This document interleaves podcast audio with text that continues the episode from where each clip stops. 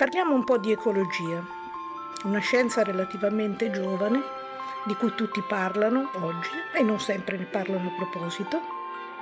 Credo che valga la pena di conoscere il pensiero, l'azione di molti che si sono occupati di ecologia, non dei conservatori del mondo che c'è, ma dei seminatori di dubbi e di riflessioni. Io sono Maristella, questa è la nicchia ecologica. Allora, inizia questa puntata del speciale della nicchia ecologica in diretta da Altro Cioccolato 2022. Storie di lotte e resistenze ambientali, ma anche tanto altro. Benvenuta Maristella. Grazie. Saluti a tutti.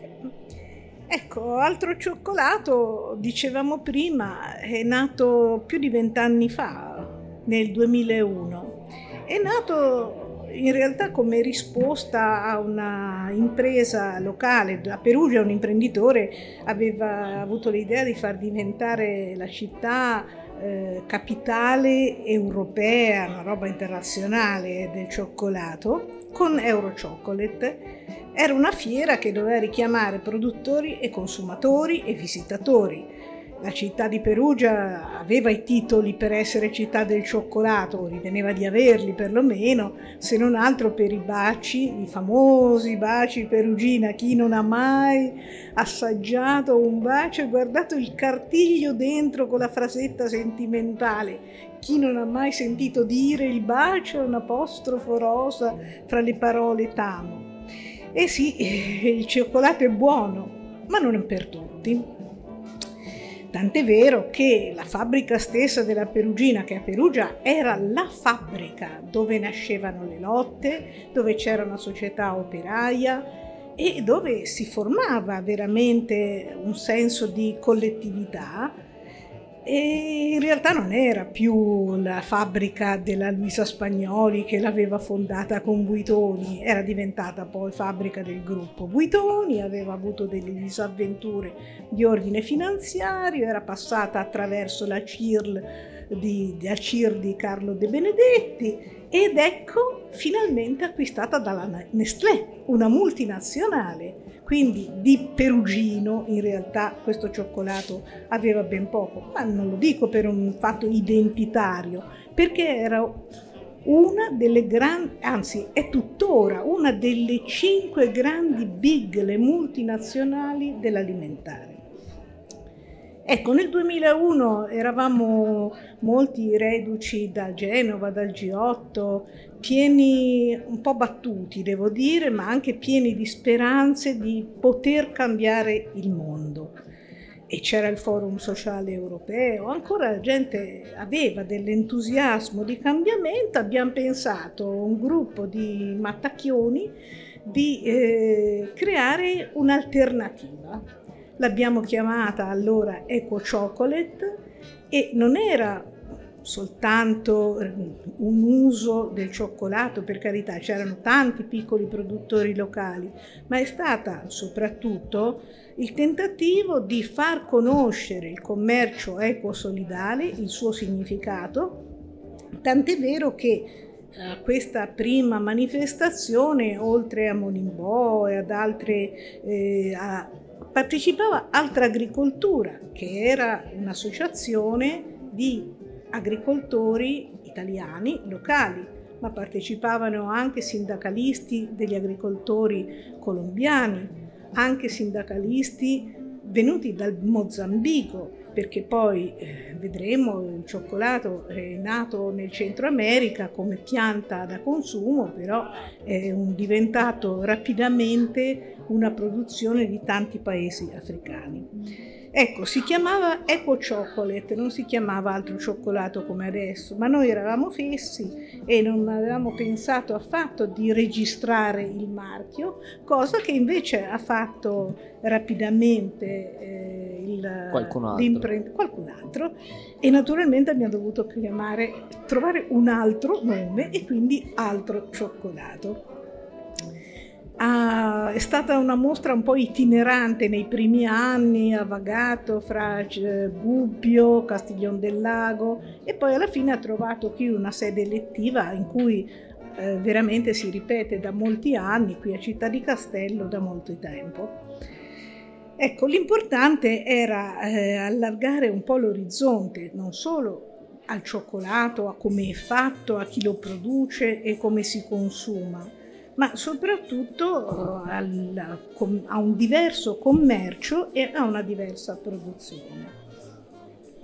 Certo, eh, potremmo anche chiederci se poi questa manifestazione, che è veramente vitale, ne abbiamo testimonianza continuamente, abbiamo sentito degli ospiti proporre le loro alternative, non solo legate al cioccolato, ma legate alla solidarietà, come ci ha detto poco fa Riccardo, sono molto cresciute, soprattutto nei momenti di crisi e di difficoltà che sono iniziate con una crisi finanziaria nel 2008, poi sono proseguite con una pandemia, poi stanno proseguendo con una situazione di guerra.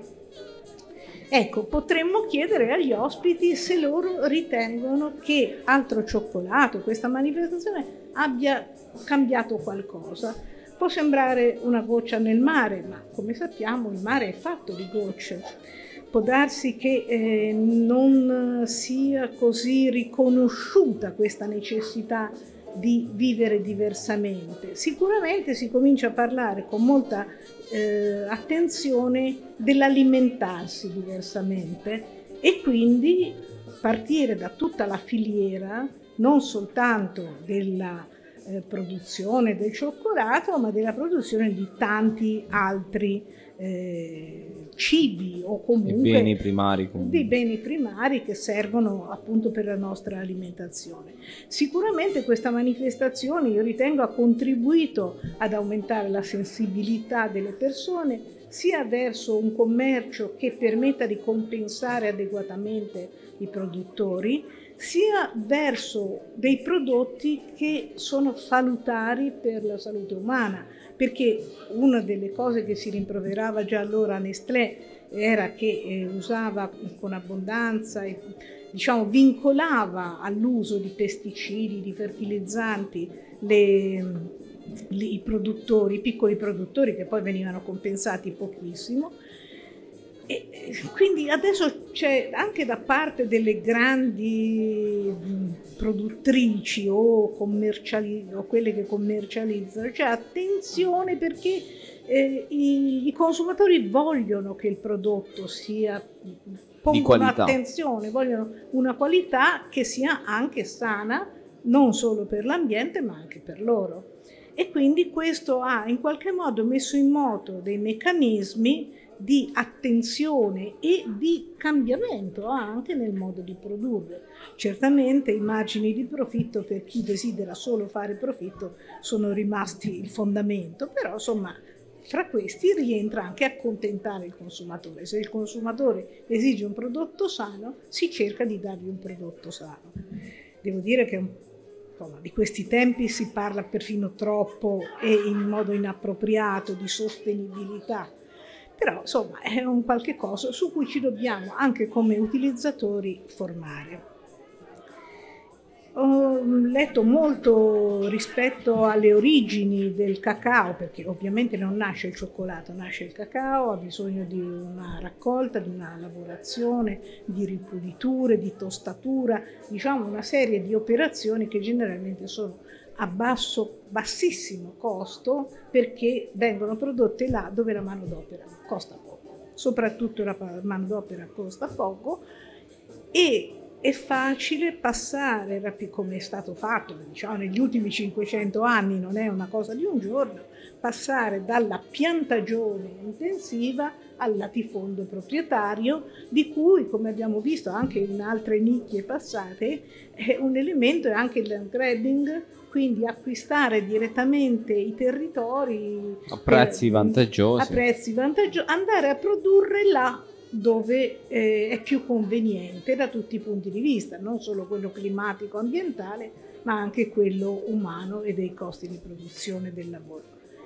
E in particolare ce ne siamo accorti adesso, no? Per esempio, quando l'ultimo evento negativo, la guerra, eh, i primi strilli sono stati lanciati oh mamma mia resteremo senza farina, ma come mai? Siamo produttori di grano Eppure sappiamo, e lo diciamo da tanto tempo, proprio con altra agricoltura, il Foro Contadino, tante associazioni di agricoltori, noi vendiamo il nostro grano di buona qualità ad altri paesi e importiamo grano eh, con una produzione meno controllata dal punto di vista eh, della sanità, diciamo, da paesi che lo producono a minor prezzo.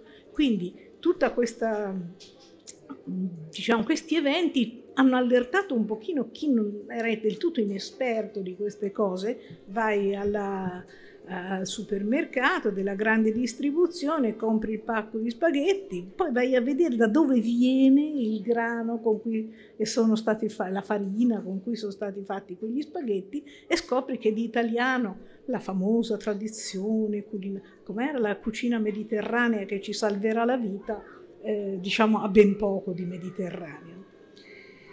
Per quanto riguarda poi i luoghi di produzione, ecco un'osservazione che diceva Galeano, mi è sembrata da, da riproporre, eh, lui ci dice quanto più un prodotto è richiesto sul mercato mondiale, maggiore è la disgrazia che esso porta al popolo latinoamericano che lo crea con il proprio sacrificio. Ecco, è veramente da riflettere su questa cosa che quanto più un prodotto è importante a commercio e tanto meno vantaggio o addirittura la povertà dei paesi in cui avvengono queste coltivazioni. E non solo per i cereali che ho citato prima, ma per tante altre produzioni. Tra l'altro due sono gli aspetti da sottolineare. Uno che dall'America, a proposito di cucina mediterranea, la nostra cucina tradizionale non potrebbe fare a meno di tutti i prodotti che sono originari delle aree soprattutto centroamericane.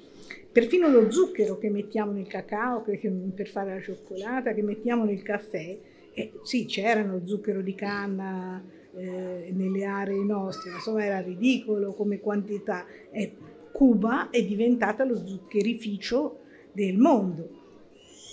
Poi Quindi che sono... dici che con le nuove politiche verranno messe al bando lo zucchero, il pomodoro, le patate, che ne ecco, so io, l'ananas illegale. Potrebbe essere una soluzione risibile se non fosse, come dire, un po' rischiosa perché eh, questa cosa della sovranità alimentare che è stata citata come coda dell'agricoltura, agricol- Ministero dell'Agricoltura e Sovranità Alimentare, è stato, come dire, proposto con tutt'altro significato. Esatto. Che non, non è... E quindi equivoco. Insomma, perché la fanno passare adesso come una roba eh, del tutto fascistoide, invece Insomma, in realtà... Eh, la, la, sovranità, qualcuno gli crea delle fibrillazioni emotive, evidentemente, non però quando la sovranità la rivendicavano i cileni o i peruviani o i messicani o tutti i paesi che prima con i prodotti agricoli e poi con altri prodotti di cui si è scoperta l'importanza per i paesi occidentali come i minerali, il rame, il ferro, eh, sono diventati poveri invece che ricchi. Certo, perché, eh, perché, poi il capitalismo estrattivo ha dato estra- i suoi frutti. Esatto, ha dato i suoi frutti. Ora, questa cosa di rivendicare la sovranità di qualcosa che poi sostanzialmente non è nostro, è un po', dicevo, risibile. Però voglio vedere quando avremo la possibilità. Come la sovranità energetica. Di no? avere la, la pass- Basta che buchiamo tutto l'Adriatico sì, ma, ma e avremo che... la sovranità energetica. Certo, ah. quindi ogni paese ha diritto di governare la propria alimentazione, ma questo è appunto un diritto da riconoscere in primo luogo a chi produce per gli altri noi generalmente siamo quelli che consumano prendendo dagli altri e è possibile che ci siano anche delle produzioni tipiche, per carità, vanno difese. Certo. Però ehm, diciamo l'idea di un sovranismo esteso al territorio eh, in grave conflitto con la gestione che è stata fatta del proprio e degli altrui territori. Ecco, il modello agroalimentare attuale comunque ha delle storture, ma eh, non siamo testardi e insistiamo a dire che eh, modo, non è l'unico modo per produrre cibo. Il cibo buono si può fare e qui ne abbiamo la dimostrazione perché non ci sono soltanto produttori o come si dice trasformatori del prodotto cioccolato, ma ci sono anche tanti piccoli agricoltori che hanno avviato dei percorsi veramente agroecologici, cioè di piccole aziende autosufficienti che hanno un po' tutti gli elementi, sia vegetali che animali, che eh, non impegnano nel lavoro solo braccianti sottopagati e magari, eh, come posso dire, stagionali che lavorano un pezzetto di qua, qualche mese da una parte, qualche mese dall'altra. Di, sottoposti a condizioni di vita veramente impossibili. Sì, infatti, che è possibile, invece dimostrano che è possibile fare, eh, fare bene eh, senza sfruttare la manodopera, senza sfruttare i lavoratori i diritti dei lavoratori, appunto. Anche, no, non eh, solo nei nostri territori, sì, ma anche, anche nei territori, nei territori di, di origine. Ecco. Certo. Diciamo che la sovranità alimentare è stata rivendicata come il diritto inalienabile che intere popolazioni possano mangiare in maniera sana, sovrana, aggiungerei anche buona perché eh, una delle cose a cui tengo molto, per quale motivo i poveri devono essere alimentati con gli avanzi o con le cose... Meno, o col McDonald's, uh, perché sì, costa poco. O con le cose appunto che sono ben poco salutari e ben poco eh, curate. Quindi parliamo, è ecoecologia oggi. Hai fatto ecoecologia? Ecco, eco, no, eco, agroecologia giustamente fa parte anche delle battaglie ecologiche e non a caso leggevo in questi giorni eh, un Atlante agroalimentare del cono sud, quindi dell'area dell'America Latina che appunto ha questa forma triangolare al sur e che, eh, dove un insieme di persone che eh, immaginano un futuro diverso per i loro territori, ma anche per diciamo, i meno ricchi dei territori che eh, importeranno i loro prodotti, quanto, è un gruppo, dicevo, fatto di sociologi, di agronomi, di ecologi, di persone di diversa estrazione che hanno scritto questo, io ho trovato bellissimo Atlante di, eh, non è un Atlante, è di geografia dove ci sono scritte le, le, le capitali, le capitali. Eh? un Atlante di intenzioni, di attenzione che lo, che, che inviti eh, la gente ad aggregarsi perché soltanto con una comunità che lotti esatto. si possono ottenere risultati e risultati qualche volta ci sono anche stati, anche diciamo dai più importanti magari della sottrazione totale che hanno fatto gli zapatisti a eh, riforme agrarie che sono state fatte da governi progressisti non molto amati dal Nord America, ma insomma qualcosa sono riusciti a, a ottenere, a modificare, a lottare contro il latifondo, contro l'agrobusiness e a produrre appunto cibo sano in una quantità e qualità adatta per l'intera popolazione di ognuno degli stati, anche mettendo in relazione gli stati fra di loro. Ma anche qua nel piccolo le lotte dei migranti, le lotte dei braccianti agricoli, visto che il lavoro agricolo è principalmente ad opera eh, braccianti eh, migranti, le cui condizioni sono a dir poco precarie e, e proprio a livelli di sfruttamento assoluto. Anche qua ricordo le varie lotte fatte dai braccianti, dai raccogliatori d'arance, da, mm, comunque da anni fa, e hanno istituito grosse, mm, hanno portato a casa qualche, qualche, qualche, guadagno anche a livello sindacale, quindi sarebbe il caso comunque di fare un'alleanza, una coalizione, no? Al di là delle, io credo che sia indispensabile che si, appunto, che nascano piccole, che crescano poi alleanze tra chi consuma e vuole difendere la propria salute, il proprio territorio, senza offendere altra salute di altri paesi, di altri territori, E questo, eh, per esempio, potrebbe nascere appunto anche, anche scientificamente ha un valore ridurre le dimensioni delle aziende. Sentivo prima il discorso che faceva il coltivatore di nocciole e certo, coltivare le nocciole è una bella cosa, porta varietà di coltivazioni in questa regione che è un po' monotona. Di ricco c'ha poco più che il tabacco. L'olio, per, so, l'olivo, la vite, però stanno diventando delle mega produzioni, delle estensioni di grande qualità di prodotto ma di pessima qualità ambientale perché sono diciamo, investire nella superficie ampia è necessario per poter agire in una certa maniera. Dicevo le nocciole, ma benissimo che ci sia il nocciolicoltore che se ne fa un pochino, le trasforma, è malissimo se destiniamo tutta l'Umbria sud-ovest a noccioleto da vendere. Per la Ferrero. Per la Ferrero, per la Nestlé, che poi fanno pure diciamo, le loro scelte. Ecco Beh, sì. Così come altri territori destinati totalmente magari alla produzione di uva, da vino, magari di arance, magari di pomodori.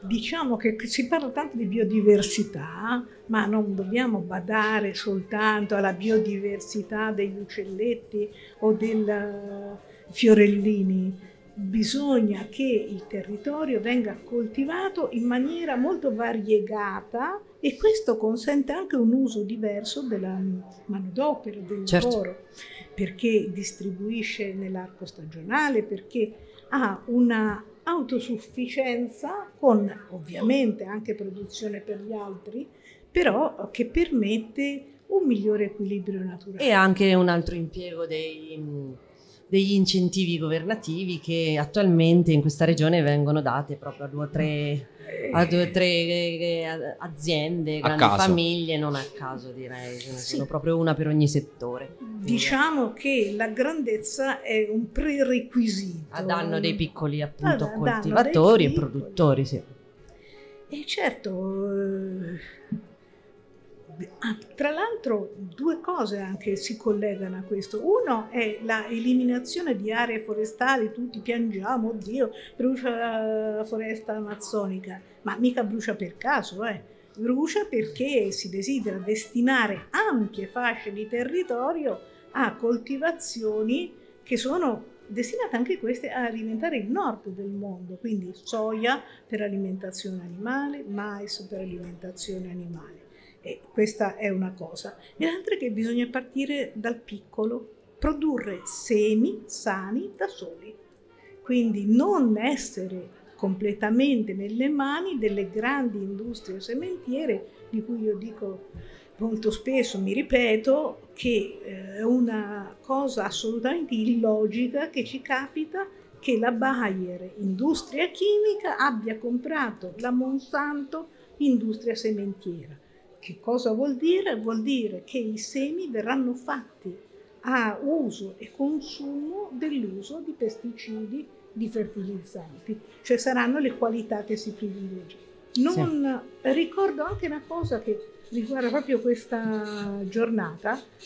Conservare la biodiversità è fondamentale perché è una ricchezza che sia prodotta con l'aiuto degli agricoltori in secoli di lavoro e non va buttata via. ricordo che qui per esempio c'è questa mostra fumologica, sì, spero che avremo occasione di visitarla e di parlare con Isabella dalla Ragione che da anni fa questo lavoro nobile di eh, recuperare varietà antiche che diversamente andrebbero disperse. S'ammaccano, sono piccole, non sono belle, hanno oh. la polpa a colori, ma è una ricchezza così come lo è anche per gli esseri umani, non soltanto per le piante. Vabbè, ci crediamo che possiamo cambiare il mondo con una lotta permanente? Ci crediamo. Ci crediamo, ci, crediamo, ci, crediamo, ci proviamo. Diversamente non saremmo qui. Diversamente.